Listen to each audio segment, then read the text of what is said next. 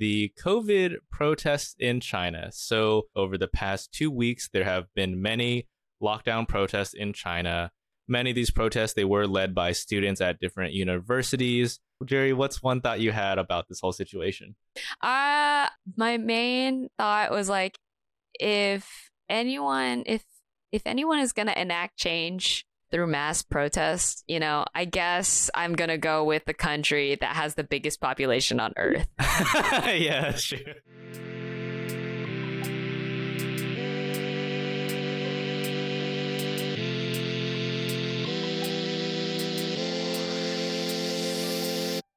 Welcome to the Politically Asian podcast. We're two Asian American comedians talking about politics and the Asian American community in hopes of getting more Asians to talk about politics. We're coming at you live from Brooklyn, New York. My name is Gerrie Lim. My pronouns are they, them, and you can find me across the internet at Gerrieyaki. That's G E R R I E Y A K I. And my co host, Hey, my name is Aaron Yin. My pronouns are he, him, and you can find me on social media at Aaron Flarin. That's A A R O N F L A R I N. All right, so we're going to start with our opening segment Practice What You Preach. So, on this pod, we talk a lot about politics, but it's also important to do things. So, each week we share one thing we did related to politics and or organizing. Um, and this week I'll go first. So first I was to say I didn't really do anything because it was a mix of my birthday and then I also traveled internationally for the first time in three years. But then I remembered before all of that, I submitted a comment to the Federal Register. Um, I submitted a public comment. If you don't know what that is, it's like when they propose a rule or some regulation, you have 30 to 60 days to submit a comment to federalregister.gov. Theoretically, it is an opportunity to make your voice heard. Um, I would say imagine a YouTube comments section, but worse. Um, I don't know. If, I don't know if people actually read them, but it's fun. It's fun to pretend that someone does. So yeah. Cool. Okay. Well, first, happy birthday. thank you. Sure, thank you. I mean, I wasn't sure if you were going to mention it on the pod, so I was like, I wasn't going to mention it unless you said something. Happy birthday. Thank Um, you. Thank you. For this Federal Register thing, um, was there like one specific bill that you commented on? Like, what was the context for that? Yeah, so I'm not going to read out the full title because it's it's very long. I should have written down the docket number because that's how they that's an easier way to find them. But uh, basically, it is about um, production quotas for controlled substances. As you you know, if you're new to this pod, I am on Adderall and I will sing its praises until I die. Yes, it's easily abused. Blah blah blah blah. blah. Um, and the TLDR is that the uh, DEA uh, I forgot what that stands for. Something about drugs administration. I forgot what the E is. Do you know what the E is? Enforcement? Sure. Yeah. Yeah, sure, okay, Whatever. yeah. um, yeah. So the DEA, um, or AKA, you know, the bad guys in Breaking Bad, um, they publish quotas basically on how much um, certain ingredients can be used by pharmaceutical manufacturers.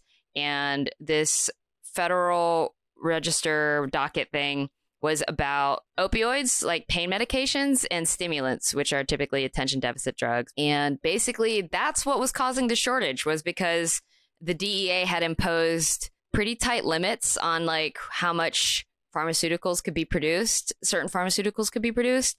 And with the whole like um, pandemic and, you know, certain tech startups that were overprescribing, there weren't enough medications to go around and basically people were leaving comments leaving public comments to beg the dea to uh, raise the caps on those ingredients so yeah Hmm, okay, that makes sense. When did they Mhm. vote on this? Or you said 60 days? yeah it's like 30 to 60 days they they'll they have to figure it out before the new year i think is Oh, okay. how Oh, it goes, yeah, yeah, but yeah. yeah Yeah, Yeah, everything's wrapping up like in the next like one week maybe in terms of like Congress stuff before winter break. yeah Okay, okay. Well, that's cool. I I, like never that they knew you have could a do winter that. break like school yeah, they have a lot of breaks, dude. It's, like, Mm, it's on taxpayer money. Yeah, that's cool. I, I didn't even know you could do that. That was a cool little bit of um knowledge right there. Nice.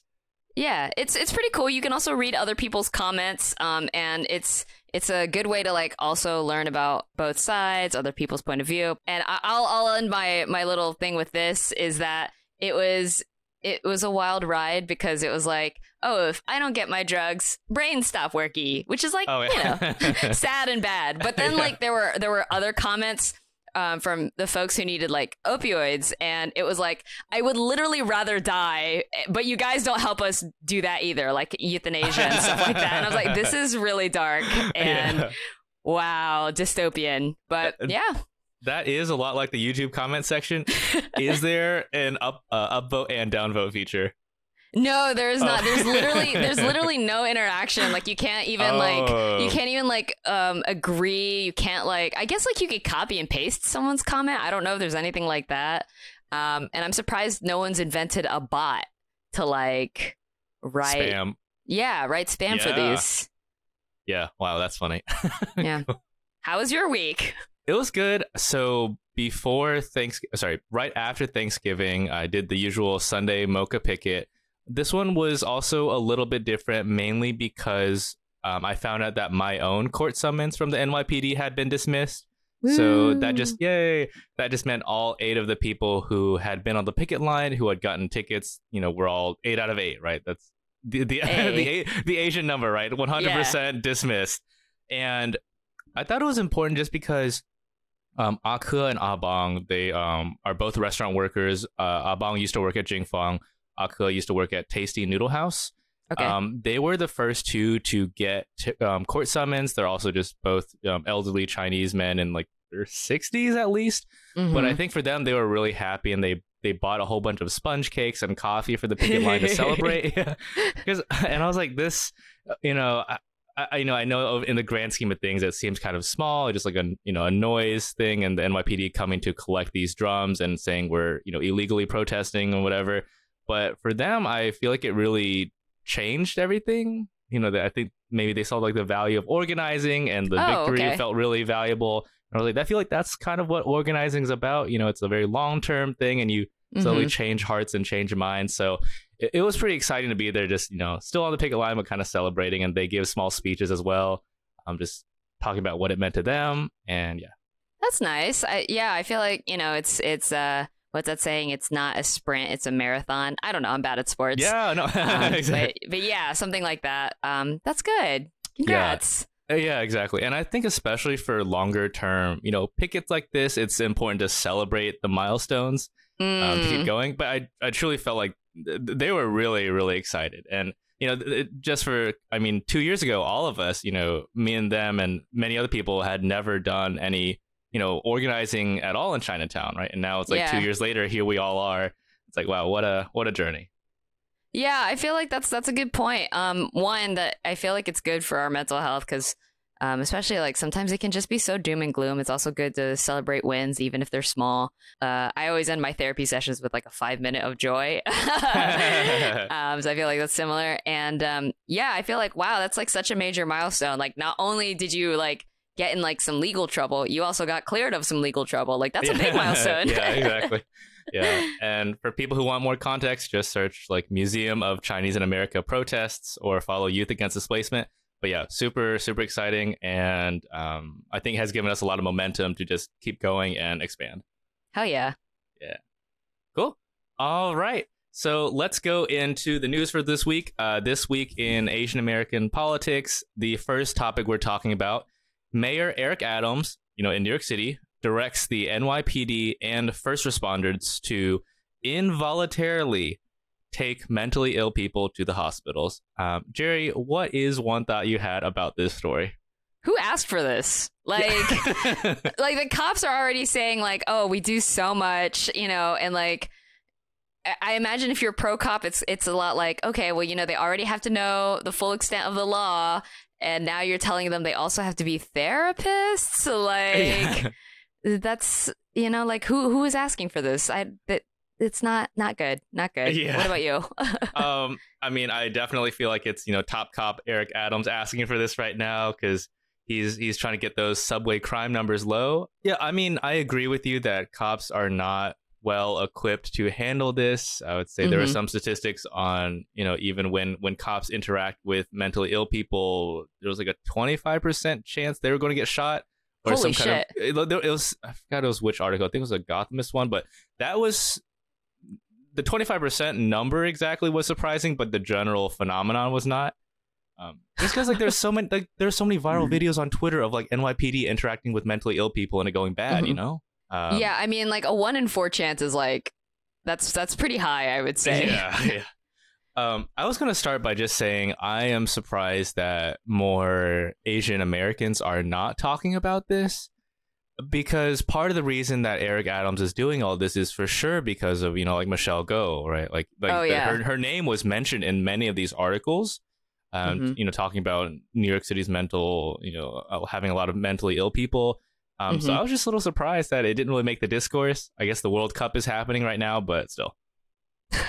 It's because, I mean, I feel like, yeah, I mean, if there are mentions of Michelle Go, I am a little surprised at that. But overall, there's no uh, um, mention of anything overtly Asian outside of that, maybe. And then, I mean, you could dive into the whole Asian American mental health stigma. thing. I don't know. I don't know. yeah. Um, I will say, you know, just kind of peeling this back one by one. I think one of the uh, more like red flag parts of this is that the word involuntarily, right? So it's it's people just looking for mentally ill people on the street, and then they get to self-evaluate whether they think that mentally ill person is, you know, quote like able to take care of themselves, and if not, they get sent to a hospital. But it's very like I I was reading that like how do you how do you know how to do that right it's like I, I truly had no idea like like they're alive they can clearly keep themselves alive but I, I was just really confused like what um did you have any thoughts on that Yeah, I was reading the Gothamist article, I think that was about it, and it said the city directives kind of outlined it as unawareness or delusional misapprehension of surroundings. I was like, so a tourist? Like, Yeah. like what do you mean? Um, it's it's very not good. I, I thought Eric Adams' reasoning for it, like, it sounds good on paper, but just hearing whose mouth it came out of was very not good. He was like, "Oh, the city has a moral quote a moral obligation to help these people," and it's just like, ah, that's why you bulldozed those encampments in January that's to help them, right? Of course, yeah silly me. exactly like you know we we pair this intention with not only the bulldozing it was like the bqe tent encampments and then also Yeah. just the fact that new york city in general they had a huge um, budget cut um, Mm. in terms of it was a huge budget cut in terms of the behavioral health emergency assistance response division or B-HEARD, which which was the main team responsible for sending actual mental health professionals to talk Mhm. with mentally ill people instead of the police. cool. Yeah. That's like one of the main Cool. things, right? Because like even the first article I I mentioned with the title, they were saying, "Oh, police and first responders," but um, honestly speaking, it's going to be majority police because the budget's been cut for everyone else. Yeah, and like I felt like this was like a good uh, topic to dig into like um, emergency services in New York because like I I didn't I guess like I didn't realize how that works. Um, I was reading an article that said that the EMS system in New York is split up between private hospitals, the fire department, and nonprofit hospitals. So it's really hard to coordinate, you know, sending out ambulances and stuff like that, psychiatric services, etc. And then like a lot of these people who like work on those ambulances, on those response teams make like minimum wage. So Uh, I don't know, asking asking them to pick up people who don't even want to be there. I feel like that's really asking them to get hurt. And for what? Yeah. 17 18 dollars an hour? Like that's awful. Yeah. Awful for everyone. Yeah, it seems like there's so much trouble just on the first half, you know, talking to people and trying to convince them to go to hospitals. And then the worst part is also on the supply side. Um, so for con- like New York City has very few psychiatric beds right now. So before COVID, I believe it was 2020, they had over a thousand. But Mhm. after COVID, they had to clear out a lot of these bed spaces, and there's only like l- about 200 left. So Nice. it, it's, it's like a huge reduction, and every single article we were reading has just talked about this supply, um, like supply side issue. So it's like, yeah, sure, even if you get all these mentally ill people to go to hospitals and they do want to stay somewhere, somewhere, there's nowhere for them to stay. Like there's no investment in beds or you know mental health housing. So hmm it, it seems like a you know a program that did not plan the logistics side very well. Yeah, I thought that was like really re- like I have never understood. I've never seen someone who has like understood an assignment less than Eric Adams because like didn't we just have a migrant crisis? Like because they were saying like yeah, once true. once uh, a patient has like someone's been through a psychiatric institution and like they've been discharged they're supposed to go to a homeless shelter afterwards. And like it was just like article after article of like, oh, there's not enough space in the homeless shelters. So where are these people supposed to go? Uh, Who's yeah. going to take care of them? Like it's just it's just yeah, bad. Very bad. Yeah, no, yeah, for real. I mean, I was thinking analogies. It's like, okay, let's see, let's say you're a restaurant and you have ten tables total, but you take like 500 reservations for that night. It's like no way, Nice. right? Like you have a huge issue going on right now. It's like that makes no sense. Um, and uh, yeah, just um, just t- talking to friends. Um, I have one friend who's a social worker who works at a hospital. Um, my partner's sister is a nurse, and they're all very worried about the, you know, like how are we going to handle this? We have no supplies, we have no money. Uh, they're just going to be, they're just going to show up at the door and then just be released like a few days later max. Yeah, there's there's very clearly like no communication, no um no working together on it. Like there was a, you know, I the New York Post can be hit or miss sometimes, but there was like a scathing article they dropped about it that like they were saying like the NYPD was like super blindsided by this. They did not know this announcement was happening, but the mayor's office was like, "No, the NYPD knows. We've been talking about it with them for a long time." And then the police commissioner was like absent from uh, Eric Adams' announcement. And like when they were asking, like the, the press like asked, like, "Oh, where's the police commissioner? I f- we feel like she should be here on an announcement about the NYPD." Eric Adams was like, "She's she's like under the weather, you know. She, I'm so sorry she can't come." And then supposedly less than two hours later, she was spotted at a public event looking very happy and healthy. Oh. So She's cured. Yeah. What's going Uh, on? just a quick, a quick little nap and some cough drops, you know. yeah, yeah. Mm-mm. yeah. I, yeah, I- I am hoping that more Asian Americans will talk about this issue because everyone's like, "Oh, crime in New York City. We need to do something about our mentally ill population," and this is like the perfect entryway to talk about it, right? And you kind of learn more about why. It's like I feel I feel like everyone wants the same thing. It's like, oh yeah, we should give mentally ill people, you know, housing and treatment, and then this is why we cannot right now. Yeah. All right. Well, uh, here's the hoping, seeing what happens with that. You know, spe- um, talking about more Asian Americans in New York City, we're looking at this article that was published by the city. And uh, this article found that city funds for uh, to fight hate crimes remain a mystery. So the Office for the Prevention of Hate Crimes, which is uh, a division of the mayor's Office of Criminal Justice, they they had like one million dollars that they were giving out in the form of like 20k grants to like dozens of community groups to counter um, ethnicity based attacks. These things were called innovation grants, um, and it was to incentivize.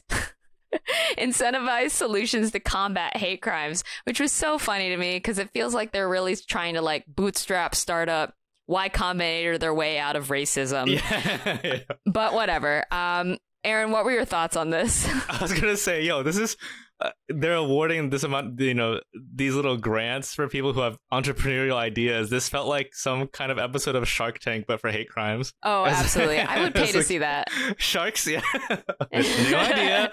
Well, yeah. So many innovation grants, usually about twenty k each, and the whole issue is that two years since they've started this, there hasn't been a single group that's got any money, and no one knows what happened to the money either, which is pretty suspicious. When I read that, I was like, I feel like either some city officials or some nonprofit groups, you know, just pocketed this money without doing anything. That was my number one guess. Um, what did you think? Yeah, I mean, how do you lose $1 million? I mean, like, I guess it's easier to lose if it's like in 20K increments, but like, was no one bookkeeping?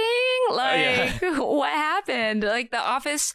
It, there was like a deadline that was that, which is why someone looked into it but like the deadline to like reveal like the winners and everything was this past june and like the office has like had radio silence Yeah. um so... Somebody definitely just got a big Christmas bonus. Like, let's be honest. oh no And you know, I know earlier we were talking about police in New York City, and I think part of what's important about the innovation grants is that uh, so these grants were meant to encourage individuals, groups, nonprofits to create projects to address hate crimes through non-law enforcement um, means, so like non-police means. And it's like, of course, like the amount of money you spent for solutions not involving police somehow mysteriously disappeared. Oh. and I was like, oh, of course, uh, it just has to be that one.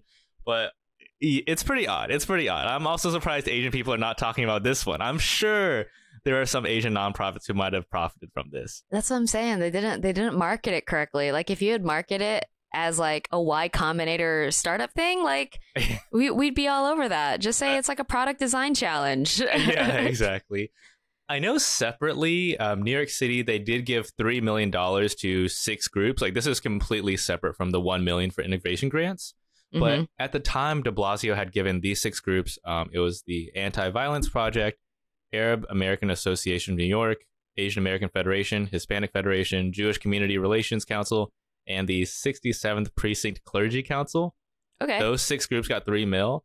And I'm kind of wondering if another possibility is the innovation grants just all got merged with that. Well, that would be that would be still really bad though, right? Because you said it was under De Blasio, and uh, yeah, we're talking about I mean, Eric Adams now. yeah, yeah, I don't know. It's it's it's pretty interesting. Like when you Google about this, there's truly no news, so it's just a big, yeah, you know, it's just like a what do you think happened with this one million? But but it is pretty interesting to guess about.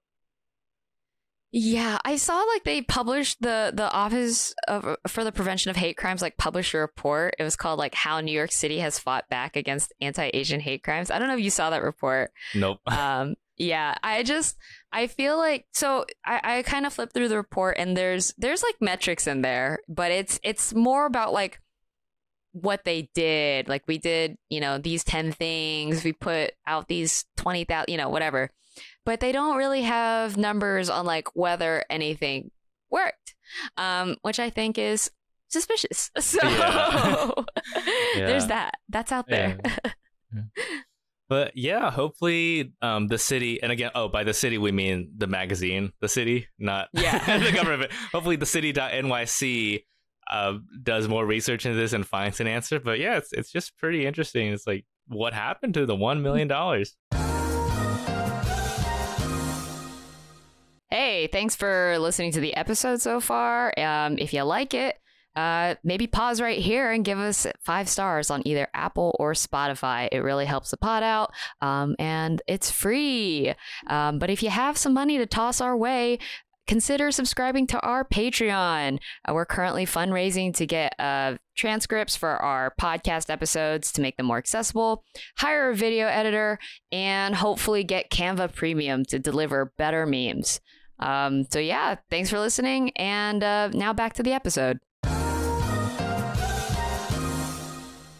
All right, moving on to the third topic for today. Um, next, we're covering a pretty big topic the COVID protests in China. So, for some context, over the past two weeks, there have been many lockdown protests in China. Um, protests against the lockdown and zero COVID, they have happened before, just not to this scale many of these protests they were led by students at different universities. Think that's maybe enough starting context. Um, Gerrie's Gerrie, what's one thought you had about this whole situation? I mean, you know, we put like five to six different articles um, in in our uh, document. Uh, I would say like my main thought was like if anyone if if anyone is going to enact change through mass protest, you know, I guess I'm going to go with the country that has the biggest population on earth. yeah, true. I agree with that.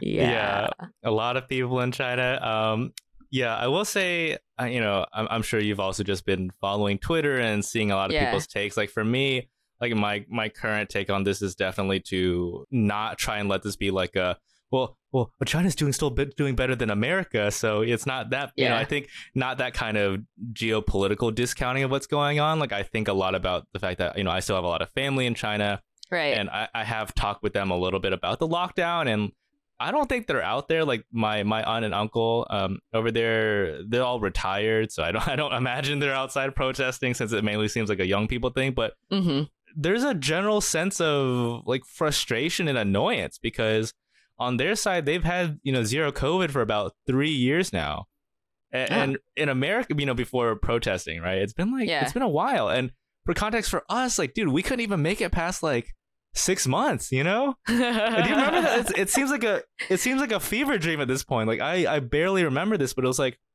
even before January sixth. You know, like in, in that summer, there were so many white people protesting different capitals all across the country. You know, Mhm. they you know, and and back then there was no COVID like pandemic relief. Like the stimulus checks were not that great. So I just like from a I guess a family perspective, it's like yeah, y'all have been doing this for way longer, and every other country in the world is not doing this anymore. So I from that perspective, I'm like I I get the frustration. Yeah, I thought I thought that's a really good perspective. I thought I felt similar, like just um, from a um, as both an Asian person and someone who is studied public health. I do feel like it was like the almost extreme opposite end of the spectrum. Um, like I want I want COVID regulation and I want masking, but I don't know if I want it China bad. You know what I Yeah. mean? Like I um yeah, I'm not sure I necessarily agree with like all the frolicking we do these days. Um, but I I do I, I, I can understand why it's a a lot of young people protesting, which is what I'm gathering from all the stuff I've been reading is like it's a lot of young people protesting because when I think about myself, even, you know, the quarantine that we did have, I do think about that as like kind of years we lost. Like we that was like my mid 20s indoors. yeah, yeah. And- so, yeah. I guess what's also important to mention is that what really, I mean, there have been protests in China in the past about this, but what started this one was one particular incident in Urumqi. That's the capital of Xinjiang, where, you know, there's been a lot of, you know, be- before there's talking a lot about Uyghurs in China, but this Mhm. was their capital. And there was one building that caught on fire and 10 people died. Um, and many people are saying how this is because there was that lockdown and many people were Mhm. confined to that building. So they, they could not escape and they that's why they died and that's what triggered everyone who had a very similar memory of also being locked in a building and fearing for health problems or death that was like the you know the the spark Yeah, I thought that was really interesting because it reminded me of like, do you remember like at the very beginning of the pandemic, there were you would hear like these cases. It wasn't as you know as um grand of a scale as like a building fire, but there you would hear about like these elderly Asian people. Like I remember reading about this like one elderly Asian person who like I think had a heart attack or was like something happened to him, and like no one helped him because they were afraid of getting COVID. Like Oh, this was like in. America. You remember that? that was in yeah. i think that was in australia actually but i Oh, remember that yeah okay. yeah yeah but it was Western like it was world. back yeah western world but this, this was back when Oh, we, we really didn't know anything about covid and everyone was like oh Yeah. asian people have covid don't touch the asian person yeah it was right. I remember that story. That was like one of the very first ones. But yeah, I mean, I I understand it, and it's it's not just happening in college and residential places, but there was also Foxconn, which is the main factor in making iPhones for everyone in the world. They also had a protest over COVID safety, but it just seems like everything's happening right there. But I mean, I, I understand it. Like I I kind of always think about that SpongeBob meme, you know, where it's it's Squidward looking out from his window at SpongeBob, at SpongeBob and Patrick running outside. Yeah, yeah, yeah. it's like that meme, and and I, and I think like China and America have kind of flipped on this back and forth because like back in 2021 or 2020, like I remember watching this video of like a concert in Wuhan. Yes. And, Yeah. and, and we in America were all looking jealously at that happening. Like, Yeah. damn, like like China knows, like China, they're doing great. Like they know what the fuck they're doing. And now I think it's a little bit of the reverse, where yeah. China's like, why are we the only ones doing zero COVID and being so strict when everyone else is like doing the opposite? Yeah. Fuck it. Yeah. yeah. Personally, I think that the government will start relaxing a bit. Like, Oh, interesting. As so far you as think this will change things? I mean, not not. I'm sure not like a 180, but like I was just reading even the responses from other articles. They were like, "Oh, Beijing has signaled that it will start to roll back restrictions, but Mm. you know, it, it may get worse if the government fails to recognize the depth of popular unhappiness." I feel like the TLDR is like, yeah, they will do something like they listen a little bit.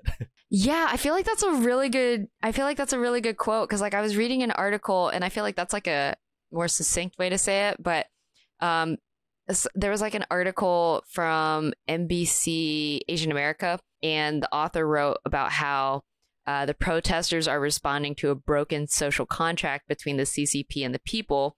This is a contract that guarantees people's livelihoods in exchange for their consent to be ruled. And I feel like that's like a really good summation of the situation. Um, in in that like the people are so unhappy that you know they're actually seriously doing something loud about it to the point that the CCP has to like kind of take it seriously.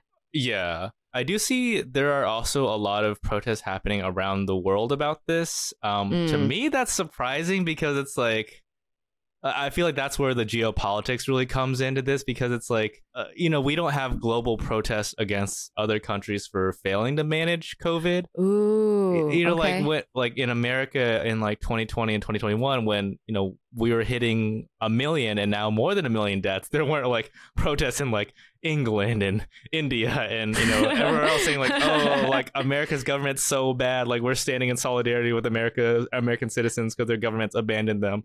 Like there's nothing like that. So I, I do get a little confused when I read about like, oh, like, you know, there are Chinese students at like Harvard and in Chicago, like protesting in support. And I'm like, uh, uh that, that to me right now is a little confusing just because like, uh, I feel like it's only because of the geopolitics of U.S. and China. Yeah, I mean, I will say I'm not surprised by the the fact other countries weren't really like protesting the American government just because it's like nah, the Americans are stupid. Like, yeah. you know what I mean? yeah. Like, that's not a surprise to us. We're, we're, we can't help them. Um, yeah. So I'm not, I'm not surprised no one, you know, protested on our, our behalf.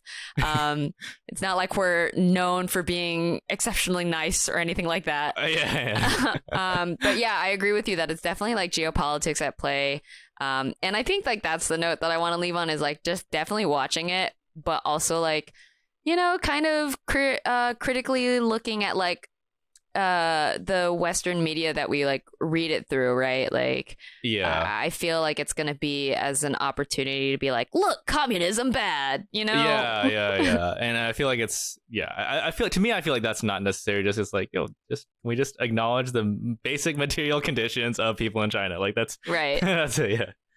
Yeah. yeah. So, moving on, we're coming back to the United States to discuss the railroad strike. So, I'm I'm really excited because um, I think living with a subway and then not having any kind of train when I visit other parts kind of makes me forget about trains every now and then. But I thought this topic was like really interesting and important to know about. So, some context. I'll try to keep it somewhat succinct if I can. Uh, the TLDR is that railroad workers were threatening to strike because they've been in negotiations with their unions and the companies about you know their contracts and stuff and they don't have paid sick time. They the workers are their demands are 4 days of paid sick time. Companies won't give them that. Okay so uh, biden has urged congressional leaders to do something do anything. Uh, they had an they had an agreement um, and if they didn't like sign or pass that agreement by December 9th, the railroad workers would strike and not work. Um, this is especially bad because it's the holiday season. It would cost $2 billion a day, blah, blah, blah. Um, and Congress um, basically has some special powers and can force an agreement between the unions and the companies. Um, and basically, Biden signed legislation on Friday, which forced those companies and workers to get along. And that agreement had no sick day whatsoever. All right. That's the context. Aaron, what are your thoughts? yeah. Um yeah, so I guess let's peel this one off you know one later time. So first with like worker demands. So I was so surprised. Okay, I, I take that back. I was surprised to just hear about how bad the working conditions for you know different railroad engineers was. So for context, you know, like Gerrie mentioned, they're asking for very few sick days. In general, railroad workers have this schedule where it's it's a rotation based schedule. So after they finish a job, they get put at the bottom of this list. And you know the next person in line gets assigned the next job, and then after they're done, they get put at the bottom again. So it's this rotational thing. But mm-hmm. because we have a railroad railroad worker shortage, everyone's getting put back on the list at an increasing rate. It's like if you have two uh. or ah. three people and they're just swapping back and forth, and to the point where many of them they don't have weekends or consistent days off. And I'm like, Mm. I don't know if I was like, they don't even have weekends off. I'm like, yo, like even even the worst, you know, office jobs, you have weekends, right? Like you have consistent breaks. They don't have that.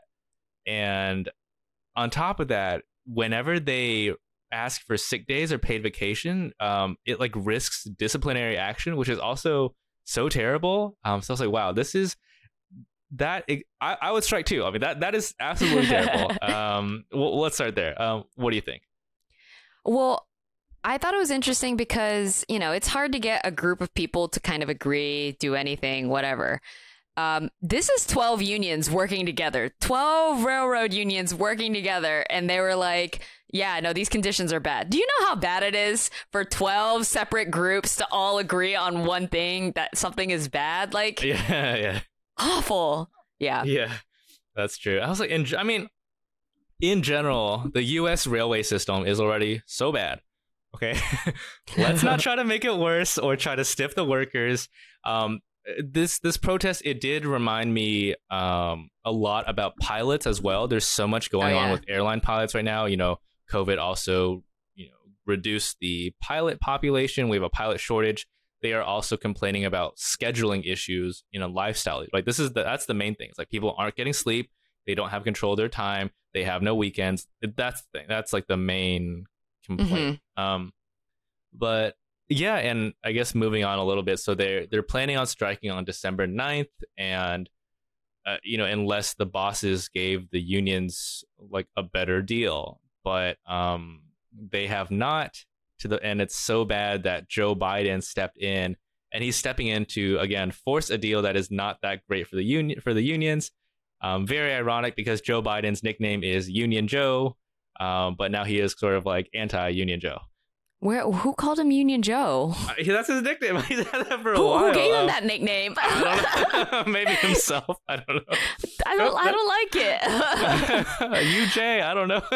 I uh, I feel like it's what people really mean, like when they say supply chain issues, right? Like no one, they would rather not talk about any union or organizing efforts, so they're just gonna call it supply chain issues. That's my conspiracy theory of the episode. yeah. No, I mean every headline has framed this as like an issue about the economy. So like there was one article that was like, "Oh, the lawmakers are trying to prevent a strike from the rail workers because that would have a devastating effect on economic recovery." It's like uh, the part that we never mention about ec- the economy is that like the people who are suffering right now are the workers. Yeah, and I mean, like, I don't think, I mean, you know, I'm just like a measly office worker, but like, I just don't think the economy is worth sacrificing 115,000 rail workers. I don't know. Yeah. That's just me. And like, you know, you- you're talking about pilots, we're talking about rail wor- workers.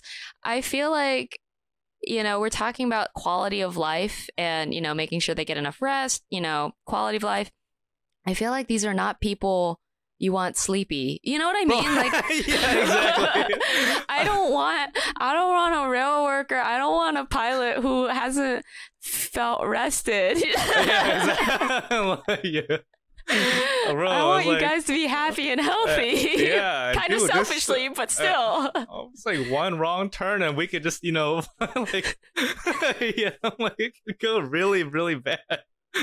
Uh, and uh, again, it's like they're not, they're truly not asking for that much. And there are so many stories about rail workers and how they tried requesting a day off and and they were either rejected or they were punished. And it's it's so villainous because the railroad bosses, like the companies, are like, oh, we give them opportunity to take days off. But the truth is, like, they make it as hard as possible. They reject a lot of requests. They do punish them, and that's why they're striking. Like, it, so again, a small Mm. lesson in like, don't believe what a boss says about how they're fairly treating the workers. If they were fairly treated, there would not be a hundred thousand people striking. Right. Let me let me translate that for white collar listeners. So you if you have an office with unlimited PTO, it's like when you put in your time off for, you know, PTO and then your coworkers or your boss either A, you know, uh, reject that or B, they pile on a lot of work before and after to the whole point where you end up canceling your PTO Yeah, Altogether. yeah, that's true. um, Yeah. and never get to use your unlimited PTO. That's what that's like. Yeah.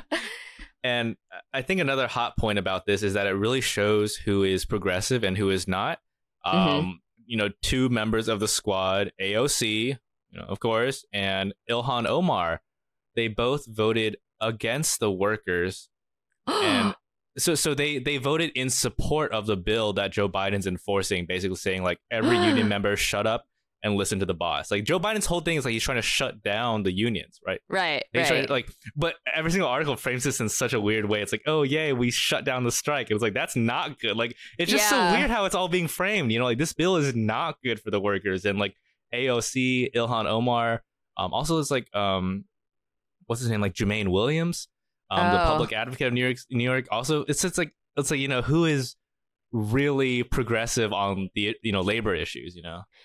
That's super interesting. I didn't know that about um, when I was doing research. I also was reading about progressives and how they voted, and I thought that was interesting because um, they a New York Times article talked about how both ends of the spectrum were actually like coming together. So it was um, there's a senator Josh Hawley. He was like the first senator to object like the certification of Joe Biden's victory in 2020. Um, he voted in in support of the workers alongside Elizabeth Warren, which was Mm. which was wild. Like he he was he like tweeted something about like if we're gonna be Republicans for the for the working class, we have to support the workers or something like something like that. I was like, what? Yeah. Um, yeah, that was that was really um. So I think that's like a, a silver line. I'm, I hesitate to call it a silver lining, but like there's something nice about hearing both progressives and conservatives vote together, you know? Like they both like the ones who voted in favor supporting the workers, it was interesting to hear them agree for once. I feel like does that make Yeah. sense? Yeah, I mean, I think it just shows that the issue of class is something that you know Republicans and Democrats can like sometimes see eye to eye on, Mm-hmm. but it, it also just shows like the fakeness of some progressives. It's like you know people like AOC they can say the right things about like race and like gender and sexuality, but when it comes to class and workers, it's like I feel like it's a toss up between Democrats and Republicans. Yeah. Yeah. yeah I, I really i really feel like you know this was like this could have been an easy win Yeah, I mean, I feel like it's yeah, easy win, but also a litmus test. That's that's how I see this whole thing. yeah, yeah. it's that's a good truly truly a litmus test. It's like even Union Joe is like, you know, fuck the workers. We need the economy. We need those Christmas presents going. But I don't know. it's like yeah i mean they Yeah. also deliver coal so Yeah. you know energy, yeah, and it's like, dude, if you really value this stuff that much, just give the workers what they want. Hire more workers. Like you shouldn't be trying to squeeze everything out of them because I don't, uh, you know, they have until December 9th. And so I guess we have, you know, a few more days to see what happens. But I'm kind of hoping that the work, the last two unions just just hold their ground and then start striking on the 9th. so like i don't did you come up did you were you able to find the answer to this in your research like what is stopping workers from just like quitting Oh, I mean, they a lot of them already are. That's why we have Oh, this whole, you know, that whole rotational schedule thing that got yeah, faster yeah. and faster. It's because a lot of railroad workers already are quitting. So I'm not Ah. surprised if more people, you know, more will. Uh, like Hmm. that's what tends to happen when your working conditions like suck ass. Yeah. Okay. Well, we'll keep an eye out on that because, I mean, it's the holiday season, like Joe said, and uh, things might get worse. Yeah, but moving on to our final topic. So this is also a very timely situation. So there is a Senate runoff election in Georgia uh, between two people. First person, Reverend Raphael Warnock, who is a Democrat, and Herschel Walker, who is the Republican. The title of the article um, is titled "Asian American Voters Could Help Decide the Senate Runoff in Georgia." Um, I, I'll I'll start with that much. Gerrie, what is one thought you had on the situation? So the article said that Asian Americans make up roughly 4.7% of the state's electorate. Uh-huh. And like normally I would like scoff at this number, like, haha, that's less than 5%. But I think that's like the number that Kathy Hochul won by. So it's Okay. it's not a number to scoff at anymore. Um, yeah. yeah, even less than that. I think it was like two or something. But it's important in this case because um, Herschel Walker and I mean, I'll just call them Warnock and Warnock and Walker. Like they they truly like almost tied. It was like maybe one percent max. It was a really, really, really thin margin, uh. and so ah. that's that's why even if the Asian American population is so small, it does matter. Um, I feel like also just from an Asian per, Asian American perspective, Georgia might matter a little bit more there because you know the Atlanta spa shootings happened there. There are yeah. a lot of people living in Georgia, um, so I'm sure that that might play a role as well. Yeah, and I thought it was um, I, I the AAPI Victory Fund um, s- said that they were sponsoring a rally that will feature Eric Nam, Daniel Dae Kim, and Min Jin Lee. Um, and I was just like, you know what?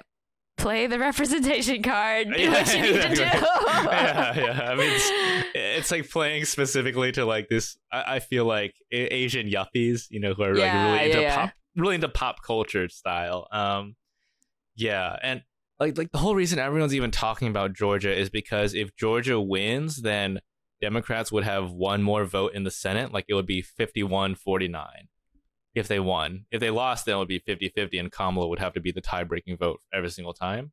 Yikes. Um, but 51 49 would just give them like a clear like victory in the Senate since there's only 100 people. Yeah, just barely. Yeah, exactly. I was just barely squeaking it by. And uh, does uh, is, is, what's that? Does Joe Manchin even count for real? yeah, that's true. That's true.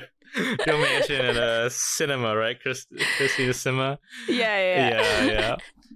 And I know before we talked about how in New York, like Kathy Hochul was going against also a, a Trump clone, right? Lee Zeldin. Yeah, right. And likewise, I'm sure in every other state, this is a similar situation. Like Raphael Warnock, he's a Democrat. You know, he on, on paper at least he he looks good. He's like you know for high you know, I guess for context, both of these people are also black men.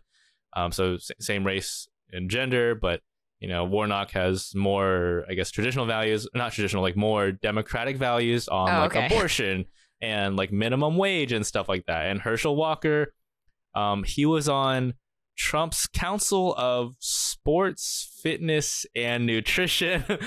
Neat. Um, he he is a really famous like football player. Apparently, he won a Heisman Trophy. Um, but he he was encouraged by Trump to run um, in this Senate election in 2022.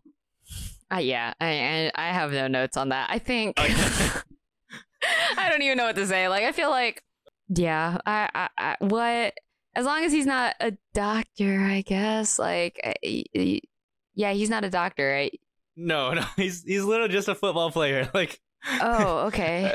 he's just a football player who really supported Trump um, you know, election denier, you cool. know, on the president's council, like the you know lies about being a good businessman, um, like every single thing. And uh, and I've only been following this loosely because Herschel Walker, um, he's the dad of you know Christian Walker. Yeah, the, I think I blocked him on TikTok. yeah, uh, he's like a conservative TikToker, but yeah, Walker, um, uh, Uh, truly just another Trump clone. Like he I found it really funny when he was talking about the Green New Deal. He was against it because, quote, we don't control the air.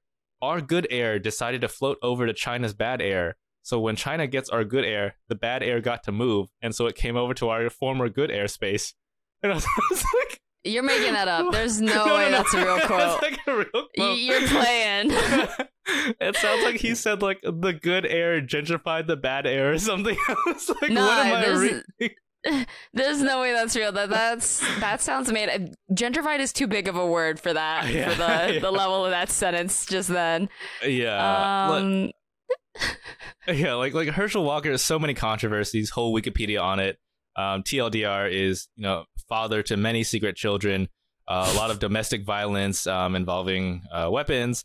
Uh, paid for two secret abortions for women he got pregnant, um, which is especially ironic because he is very anti-abortion. Um, yeah. Of course, until it comes to his own life. Uh, and the only reason many Republicans are voting for him is because he's not Warnock. That's it.